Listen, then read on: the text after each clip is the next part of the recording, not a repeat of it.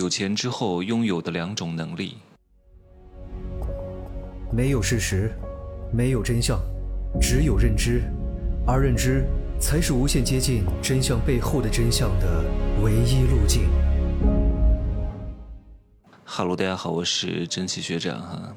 我昨天不是没有更新，是我更新了，只不过昨天比较匆忙。我是在休息室录的，录完之后呢，我就匆匆忙忙的上传了。结果呢，因为，呃，昨天录的那个节目呢，跟我往期录的一个节目的名称很像，都是有 AI 这两个字。结果呢，我就上传错了。上传完了之后，我就把电脑收起来，放在随身的行李当中，呃，一个箱子。然后我就去登机口了。通常呢，我用电脑上传完了之后，我都会拿手机检查一遍。呃，是不是发错了呀？啊，是不是有哪些问题啊？我会大概的听一下。结果我在登机口听了一下，发现妈呀，上传错了，但是来不及了，我马上要登机了，而且，呃，公共的空间没有什么网络，电脑连接不上，那我只能不更新了。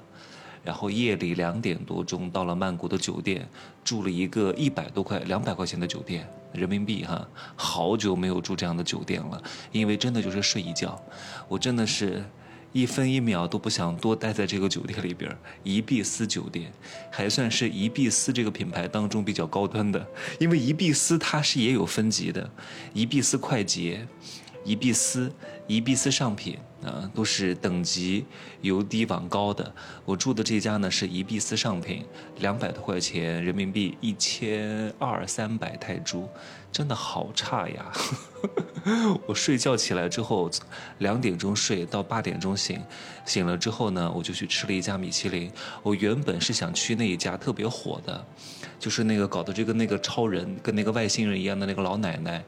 路边那个米其林一星，好多人啊！各位，我九点半到的，匆匆忙忙，牙都没刷，脸都没洗，赶过去拿了一个号，五十多号。那个时候叫号叫到十二个，我说：“哎呀，十二号到五十多号，撑死了两个小时，我就能吃到。”然后呢，我就等了一会儿，买了几个燕窝吃了一下，又去旁边的商场逛了一下，回到那个小店是十一点半。才叫到二十三号，我是五十七号到二十三号还有三十多号，各位，你们猜如果我继续等，要等到什么时候才能吃到？我估计要等到晚上四五点才能吃到。为什么？因为很慢，你拿到号在那坐着点菜，要半个小时。然后你的菜上来至少要半个小时，大概有几十号人都在等一个老奶奶炒菜，每一桌至少得点三四个菜吧。这个老奶奶要做几十个人的菜，一个一个给我等，我实在等不下去了，我说散了。能等待两个多小时是我这么多年来唯一付出的最大的诚意。我特地打车哈，我还我还特地坐了摩托车。因为曼谷非常堵车，我要是坐计程车的话，那得多花一个小时。我九点钟出发，我估计坐计程车要一个多小时。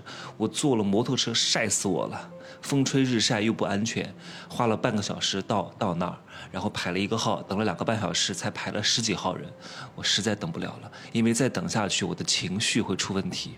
你说说看，我吃个破玩意儿，一个路边摊炒菜老奶奶炒的，这个老奶奶估计八十多岁了哈。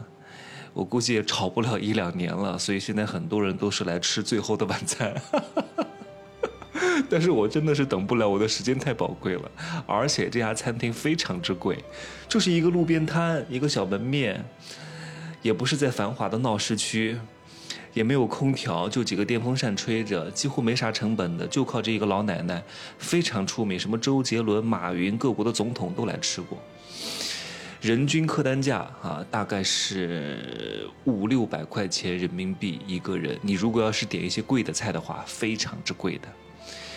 等了两个半小时，算了吧，我不想再等了啊！再等下去，如果真的到四五点让我吃到，我一定会非常不爽，非常生气，对他的要求非常之高。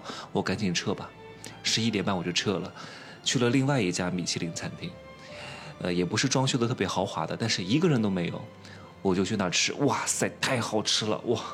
我一个人呢点了三个菜，花了人民币大概七百块钱，点了一个牛排，然后点了一个咖喱牛肉，然后又点了一个炒面，哇，我都没有吃过这么好吃的牛排，泰式牛排，哇，他们那个咖喱和那个烤面包，哇，我都无法形容。然后有腌菜，给你一盘新鲜蔬菜，他们做的各种各样的酱，这些都是免费的，算是前菜，免费送给你吃。哎呀，太好吃了！不是因为我饿，是真的太好吃了。因为前几天我在菲律宾吃的那是啥玩意儿啊？太他妈难吃了，没有一个好吃的。就是有些东西难吃，我还可以勉强的吃一吃，不至于那么难吃。虽然说我对我的口味还是有点挑剔，但是在菲律宾的那些菜呀，我吃一口就吐，吃一口就吐，我再也不想吃了。甜不甜？酸不酸？辣不辣？咸不咸？油不油？腻不腻？我无法形容是什么味道。我记得在呃菲菲菲菲律宾的宿务一个 shopping mall 里边吃了一个中国菜，我点了一个 北京烤鸭，那个烤鸭卷儿点了四个哈，哇塞，那个面皮儿 就像一个八十岁女人的老脸一样，如此之脆，如此，你说北京烤鸭的那个面那个面皮儿应该是比较筋道的、比较柔软的、比较热的、比较软糯的，它那个就跟一个。山东煎饼一样，然后卷着烤鸭吃，哎呀，实在是吃不下去，所以我到泰国来，待个四天，准备每天去吃一家米其林啊！哇，我这个废话讲了六分多钟啊！好，那我赶紧来说一下今天的主题哈。接下来我所说的呢，绝大多数人理解不了，为什么理解不了？是因为你没有拥有过。你没有经历过，你没有见识过，你没有达到一定的段位，拥有一定的财富，你一定不能够理解我讲的这些东西是什么。你可能暂时能理解，觉得你懂了，但一遇到这个事情，你依旧会犯浑，你依旧会重蹈覆辙，因为你不曾真的拥有。拥有让人不再抬杠，明白吗？所以我相信听我节目的部分听众呢。肯定是没有达到这个段位的，你们就先尝试着去理解一下，很重要。人有时候是控制不了自己的，你不要以为你能够有非常强大的自主的权利，可以控制住自己的行为和思考方式，你控制不了的，你没有那么强大，你就是个俗人、庸人、蠢货、笨蛋，而且你没钱没势，啥都没有，你都是被环境改变的，你都是被你所在的位置和拥有的东西决定了你的思考行为和方式的，所以你依旧是个普通人。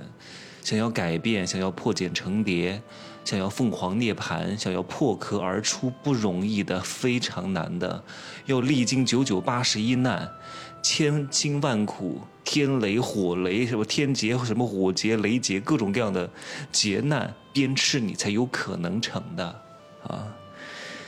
就像我今天的题目说的，有钱之后拥有的两种能力。不是拥有了这两种能力你才有钱，是有钱之后你才会拥有这两种能力。第一种能力是什么？各位，我给各位举个例子。我记得以前也不是以前，就是刚刚发生没有多久。我怎么完蛋了？我又要暴露什么隐私了？就是上次我和一个人，呃，住了两天，呃，住在一个。非常非常奢华的酒店当中，也是我第一次见他。他呢也不大，才十八九岁啊。他离开之后呢，给我发了一条信息，说：“哥，你帮我看一看我的粉底是不是丢在酒店了？一个什么什么牌子的粉底我忘记了哈，两三百块钱吧。”我说：“我帮你找一找啊，找到了的话我就顺丰快递寄给你，不用担心。”我说：“没有。”他又给我回了一句：“真的吗？你再看一看，你再看一看，我记得就放在酒店了呀，怎么会没有了呢？”我说：“行，我再帮你找一找。”我就是翻遍了酒店的各个角落，犄角旮旯、浴缸的后边，什么什么床底下都看了。我说：“真没有。”他说：“哦，他没回了。”过了一会儿又发来：“你再帮我看一看，我这个粉底，我记得我就放在酒店当中，他不可能没有的。”哇，他说这个话会让我感觉到我有点情绪。我还会偷了你的东西吗？至于吗？有就是有，没有就是没有。我又不是傻子，对吧？这么大的一个粉底，又不是什么钥匙，又不是什么硬币，又不是一个针，又不是一个纽扣，丢了我还找不到。你就那个破玩意儿，一个大坨放在那儿，我怎么找也找到了呀，肯定是不在呀。你为什么不相信我呢？但是我没有跟他说这个话，我说没有，真没有啊。我今天也要退房了。如果这个清清洁人员找到了之后，他会打电话给我的，我还是会寄给你的。各位，这件事情说明了什么？他为什么这么着急？其实他也不是这个说是我拿他的东西了，或者我看到了不给他。我觉得不是这样的，是因为他没钱。你说作为一个学生，他有他能有什么钱？这两三百块钱的粉底对他来说应该是一个非常非常贵重的物品，所以他就是三番两次的要询问这个东西到底还在不在。如果丢了，对他来说是一个非常非常重大的损失。对吧？好，通过这个事情反映了什么？就是没钱会让你做出一些你都不能理解的行为，而且有可能让别人感觉到不舒适的行为，进而断送掉你的前途。我还算是一个维度很高的人，我能理解。如果给一般人，对方一定会回他：“你问我三四次，难道是我拿了你的东西吗？”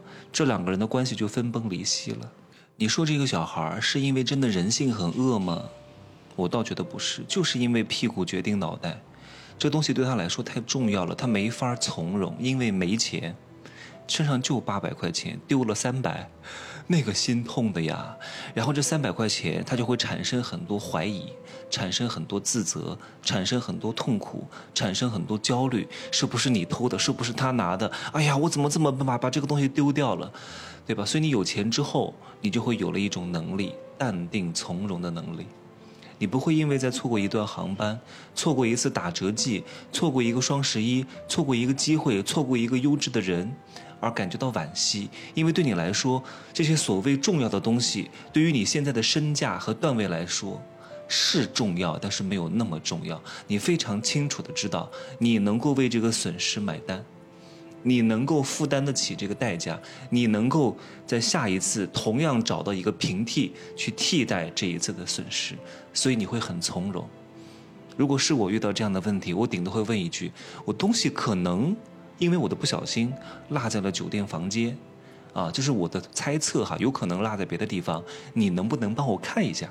如果在的话呢，你就寄给我到付。啊，如果不在的话就算了，我不会再问第二句。对方如果说找到了，我说谢谢；找不到没问题，算了。是因为我的人性很好吗？不是，正是因为我不缺这个东西，对吧？几百块钱的一个什么粉底，哪怕几千块钱的一个东西丢了，我也不会太心疼。丢了就丢了呗，无所谓的，再买一个就好了，对吧？这种能力是你没有钱之前不可能有的，一定是有了钱之后才会生发出来的。还有第二种能力是什么？就是生出了熨斗的能力，什么意思？你要知道，人和人之间的争吵、之间的矛盾、之间的不和、之间的分崩离析、之间的各种各样的拉扯情绪，几乎百分之九十五以上都是因为钱，都是因为利益，都是因为消费观念的不同，本源就是因为钱。如果你不计较钱，我相信你会少了很多烦恼，你就拥有了一把熨斗。这个熨斗是什么？烫平人和人之间的隔阂，烫平世间所有的感情。对方计较你不计较，你们也吵不起来。他觉得想吃这个，对吧？他觉得贵了，或者他觉得怎么样了，无所谓，我来买单就可以了。然后你们一群人出去吃饭，争来争去，哎呀，这个东西不好吃，那个东西贵了，你来说一句，不用担心了，不用吵了，我来买单，随便点。是不是任何的矛盾都没有了？大家都非常的喜庆祥和，继续吃饭，因为不再为金钱去争吵了。就是金钱的能力。同时呢，你挣了很多钱，如果你是白手起家，从零到一，我相信你的情绪内核会非常之稳定。当情绪内核非常稳定和强大之后，也变相的拥有了一种买单的能力。对方所有的情绪在你跟前都能够被你化解。你好像练了化功大法，和乾坤大挪移一样，对方任何的拉扯、情绪、焦躁、不安、怀疑、质疑，你都能风轻云淡的摆平，因为你具备情绪上买单的能力。所以人世间，一切的能力都是金钱的能力，买得起，给得起，错得起，这就是人生最大的快意。当你沉浸在这样的氛围当中久了，你的气质会发生巨大的改变，云淡风轻，举手投足淡定自若，但是眼睛却炯炯有神，非常平和，但是又不失棱角，有一种云淡风轻、举手投足张弛有度的。虽然说你在做出这个动作，但是你是有一根这个叫什么？叫叫叫形散神不散。这种感觉，各位去感受一下，在很多富豪身上都是有的。有些普通人是形散神也散，而很多很富有的人、很成功的人，形散神不散。这其中的乾坤之别、细微的差距，一般人观察不到。但是你能感受得到，你不知道到底有什么不一样，但是你就是觉得有那么一丢丢的不一样，而正是这一丢丢的不一样，造成了人的千差万别和降维绝杀。哼，就这样说吧。呃，今天是男人的情感刚需倒数第九天啊，不说太多了，晚上继续去吃一点好吃的，拜拜。